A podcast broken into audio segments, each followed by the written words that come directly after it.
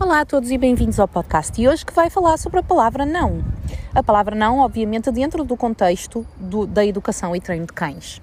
Portanto, não basicamente é uma palavra que para nós indica negação ou uh, evitamento de algo. Um, quando nós usamos a palavra não uh, dentro do contexto educacional, uh, caricatamente também dentro do contexto educacional de crianças, quando nós dizemos não a um cão ou uma criança, o que nós estamos a, a querer dizer é não faças isso, ou seja, queremos que um, o cão interrompa aquilo que está a fazer e de preferência que não volte a fazê-lo. Ora, um, isto acarreta uma série de dificuldades porque os cães não têm a mesma linguagem que nós uh, e, a priori, a palavra não, uh, seja dita em que linguagem, não tem significado nenhum. Um, então, muitas pessoas dizem: Ah, eu quero ensinar o não ao meu cão.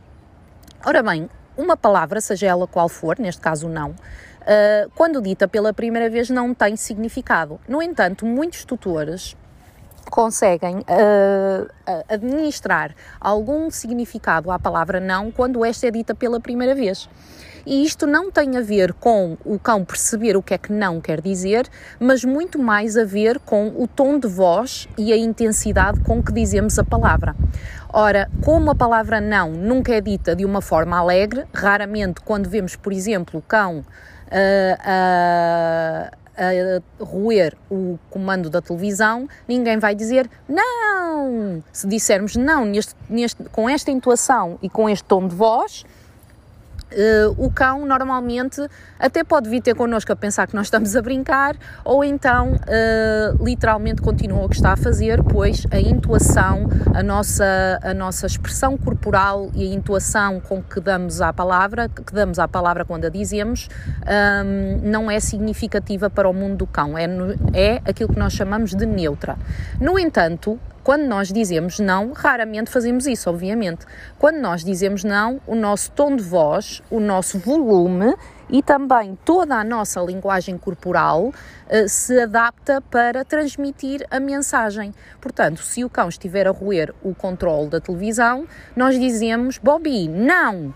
E então este tipo de um, insinuação no tom de voz, a rigidez em todo o corpo e a entoação que nós damos à palavra vai muitas vezes ter o efeito do cão uh, cessar a atividade porque ele denota que algo não está bem com o transmissor da mensagem, ou seja, o tutor está claramente incomodado com alguma coisa e o cão muitas vezes reage de acordo. Ora, isto uh, tem o seu. Uh, isto, obviamente tem a sua aplicação para cada cão individualmente. O que é que eu quero dizer com isto? Há cães que são muito mais sensíveis ao tom, ao tom de voz usado pelas pessoas e à entoação e à rigidez do corpo e a todos esses sinais, e há outros cães que realmente são muito mais uh, passivos no sentido de, de, ou menos sensíveis nesse sentido. E então, como tal, um, essa palavra e a forma como a dizemos, a forma como dizemos não, vai ter maior ou menor efeito no comportamento do cão. O que é certo e o, o, o, que é factual aqui é que quando nós, não, quando nós dizemos não, nós podemos até, através da entoação e do tom de voz, evitar que evitar que o cão uh, continue a fazer aquilo que estava a fazer. Mas o que não vamos conseguir, certamente, é uh, ensinar ao cão o que é que ele deve fazer quando, por exemplo, quer roer alguma coisa, ou o que é que ele deve fazer quando uh, quer brincar. Ou seja, não há aqui um ensino ativo de um comportamento que nós consideramos adequado. Há apenas a interrupção momentânea de um comportamento. Portanto, imaginemos que o cão novamente está a roer o, o controle da televisão porque está aborrecido. Se nós dissermos não com uma entoação, rigidez corporal e volume suficiente para que o cão cesse a atividade e fique a pensar o que é que se passa aqui, isso não vai fazer com que, passado algum tempo, o cão, que continua obviamente aborrecido, vai tentar novamente roer o controle. E é aqui que as pessoas depois não conseguem uh, avançar.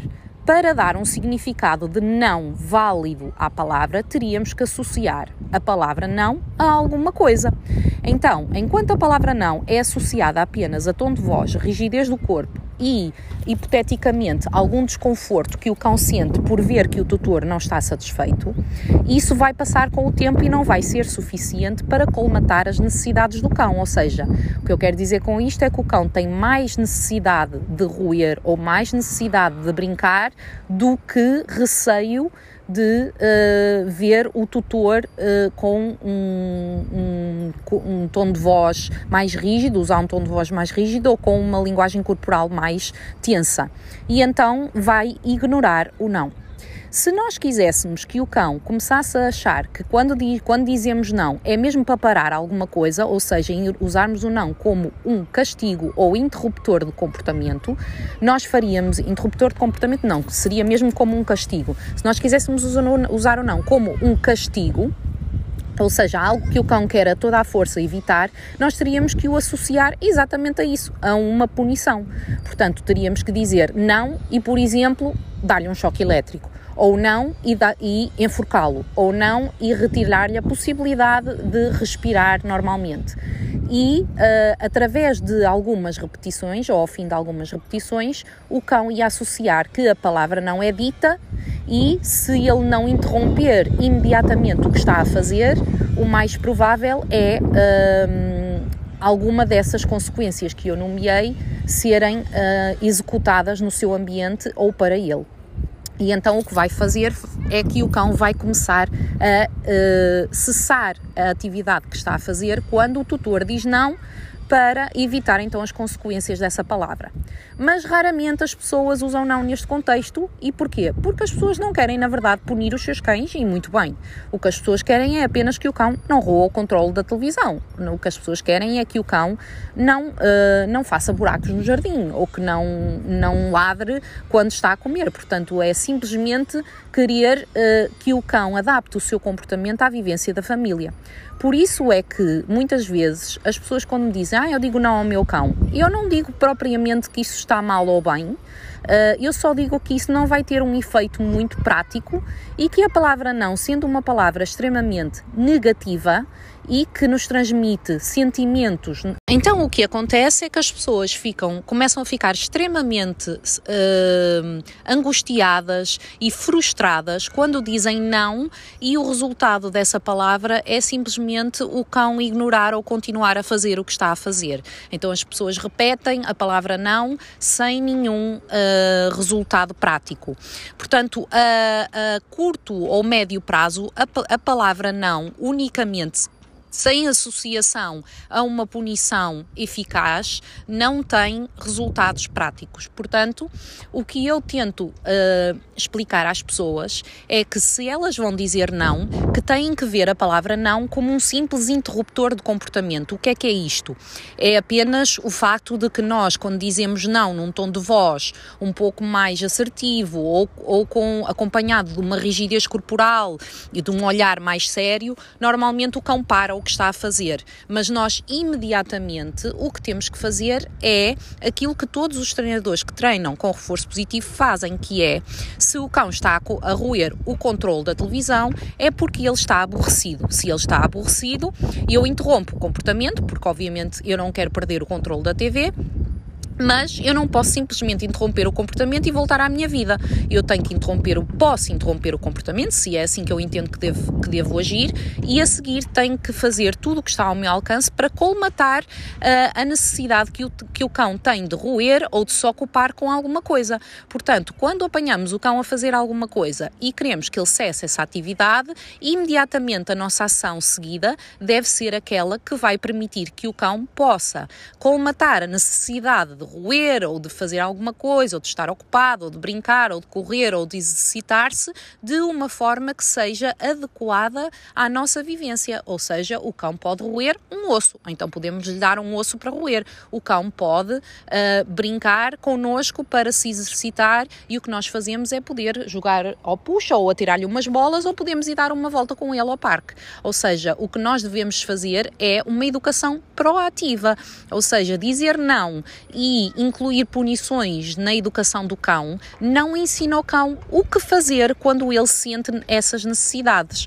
Portanto, tudo bem se existem interruptores de comportamento e não acho que seja um crime nenhum as pessoas dizerem não, mas eu acho que a maioria das pessoas não entende porque é que a palavra não é uma que não faz muito sentido usar no, na educação dos cães por ter um, um, um, valor, portanto, uma validade muito. Um, muito curta e uh, para não ter essa validade curta implicaria a aplicação de uma punição severa que a maioria dos tutores não o vai fazer, nem quer fazer, nem deve fazer, pois punir um comportamento normal, como vontade de, um, ehm, de roer ou de brincar, não é aquilo que nós queremos fazer. Nós devemos ensinar aos cães o que devemos, o que queremos que eles façam da forma apropriada, ao invés de simplesmente estar a evitar que eles façam as coisas que são perfeitamente normais para os cães. Portanto, espero que tenha, que tenha ajudado a esclarecer a questão do, do dizer não aos cães